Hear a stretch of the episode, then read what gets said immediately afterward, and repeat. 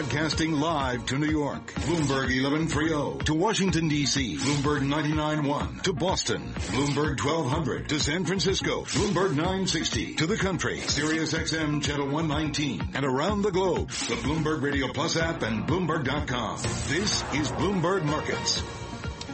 It is indeed Bloomberg Markets. Cory Johnson here in San Francisco in our AM 960 studios. Carol Massar back in Midtown Manhattan, our world headquarters. Yep, indeed. And uh, we're going to talk about housing, semiconductors, golf. Our next guest uh, likes those Anything areas. else? Uh, I don't know. Those That's are a three, lot. Those are three good areas.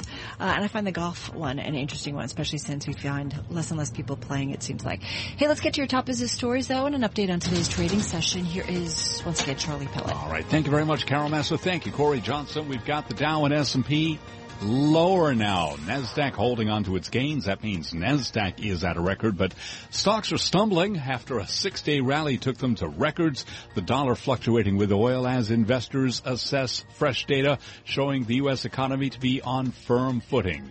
Here's where we stand with just about 28 minutes to go ahead of the close. S&P down half a point at 2414. Little change there. The Dow down five, down less than one tenth of 1%.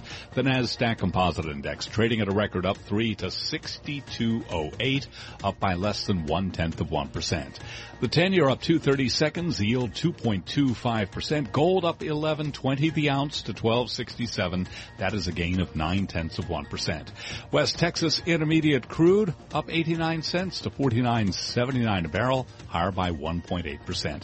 Sarah Hunt is with Alpine Funds and on Bloomberg Television this morning she says investors have to be keeping an eye on Washington. The question is going to be, can some of those reforms actually happen? And if they don't, do we then have a drop in those, in the confidence and, in those animal spirits? And if that happens, do things slow down a little bit more? Because again, growth hasn't been that great and a lot of a lot of companies' profit margins and everything else has been on the back of cost cutting and not revenue growth or the kind of things that you want to see in what you would like to think of as a better economy. Costco wholesale gaining the most in a month after outpacing its brick and mortar rivals with its latest results. Costco shares up 1.7%.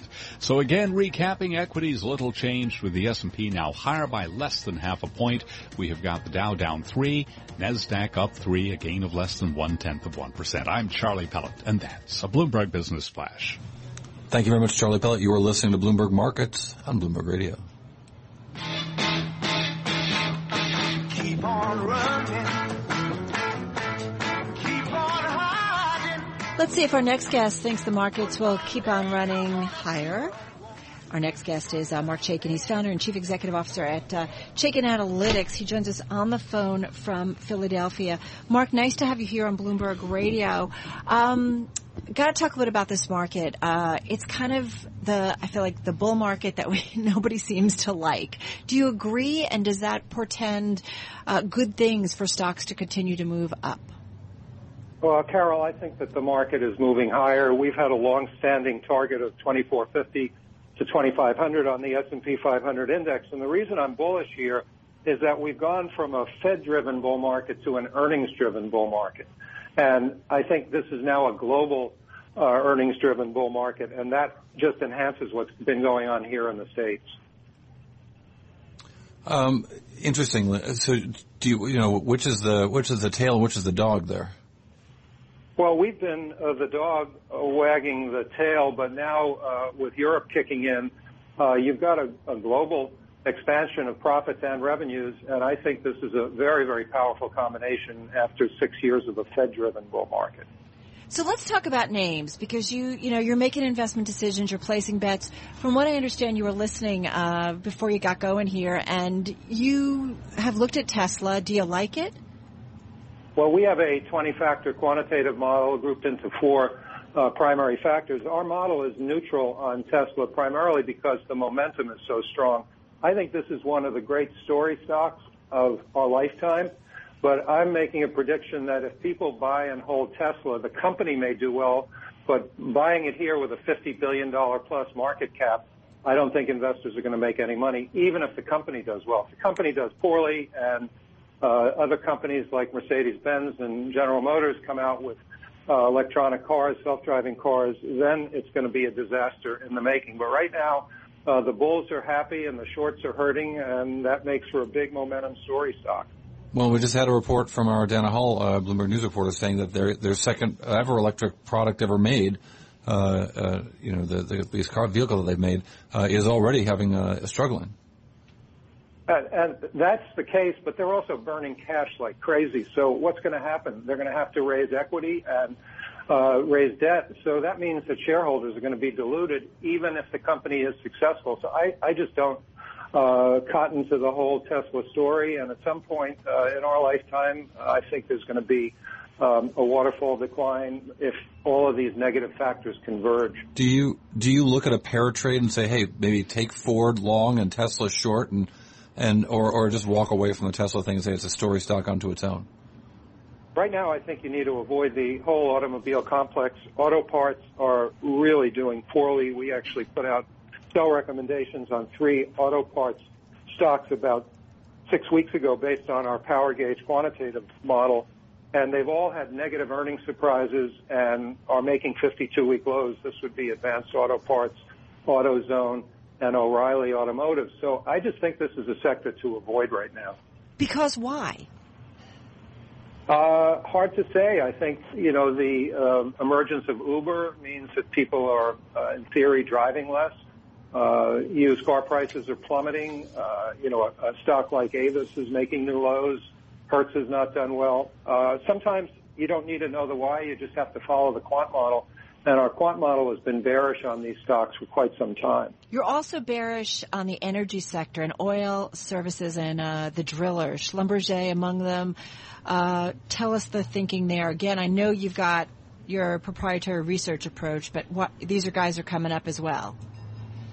Well, I think what's happening in energy is even though the price of oil has stabilized in the $50 a barrel range, uh, there's still not a lot of drilling going on. But the interesting thing is that analysts are maintaining their buy ratings, Wall Street analysts, on both Schlumberger and Helmerich and Payne. What they're doing is reducing their price targets and their earnings estimates. Well, that's sort of like being half pregnant. It's not possible. So this is typical Wall Street behavior. Maintain the buy rating so everybody's happy, but lower your estimates and So lower your numbers. price targets. Yeah. Uh, so uh, these are stocks making new 52-week lows. In a market that's making new 52-week highs, the last place you want to Right. be is in stocks making new 52-week lows. I have a, a saying that bottom fishing is the most expensive sport in America, and people who are buying energy stocks right now are absolutely bottom fishing, in my view. Marc, got to be quick, 20 seconds. I mentioned you like golf, Callaway Golf specifically. Why? And just quickly. Well, we're heading into golf season, uh, and the stock has a new line of golf balls coming out. Uh, they're facing headwinds, though, because the power gauge rating is bullish. They're facing headwinds because the golfing population is shrinking. So the power gauge rating is bullish. It's been a rumored takeover stock. They have new irons and new balls that they've come out with. So uh, this Yeah. is a stock that you can buy, but it's more of a trade than an investment from my point of view. Callaway Golf, by the way, up 17% so far this year. Marc Chaikin, founder and chief executive officer at Chaikin Analytics on the phone from Philadelphia. I saw a great golf tournament last weekend. This is Bloomberg Radio. Let's get to Adrienne Mitchell right now, who doesn't have golf, but she does have world and national news headlines for our 99.1 studios in D.C. Well, some people might say it's a complicated game, Cory and Carol, but G7 nations have had more than their usual difficulty reaching consensus with a new president in their midst, as Bloomberg's Irv Chapman reports. The new president of France and the prime minister of Great Britain, among others, appealed to President Trump in their one-on-one meetings to recommit to the Paris Agreement on climate change. Prime Minister Theresa May said afterwards, We had a very good discussion about the importance of this issue. I think I mean, the United States is considering its position in relation to these matters and what its policy is going to be. They also said she sought the acknowledgement of President Trump that intelligence leaks relating to the Manchester investigation were unacceptable, and he agreed with that. The president smarting from leaks of his own White House activities. Irv Chapman, Bloomberg Radio, Washington. A top White House official now says the president's views on climate change are evolving after his meeting at the G7 summit. The final communique from that event is likely to be a quick read. Officials involved in preparing it tell Bloomberg News it could be only 10 pages or so long, a sign of the persistent divisions between President Trump and the rest of the group. FBI scrutiny of Jared Kushner, President Trump's son-in-law and senior advisor, is bringing the probe into Russia's role during and after last year's campaign into the heart of the White House. A person familiar says Kushner has not been named a primary target. Global News 24 hours a day, powered by more than 2,600 journalists and analysts in more than 120 countries. I'm Adrienne Mitchell.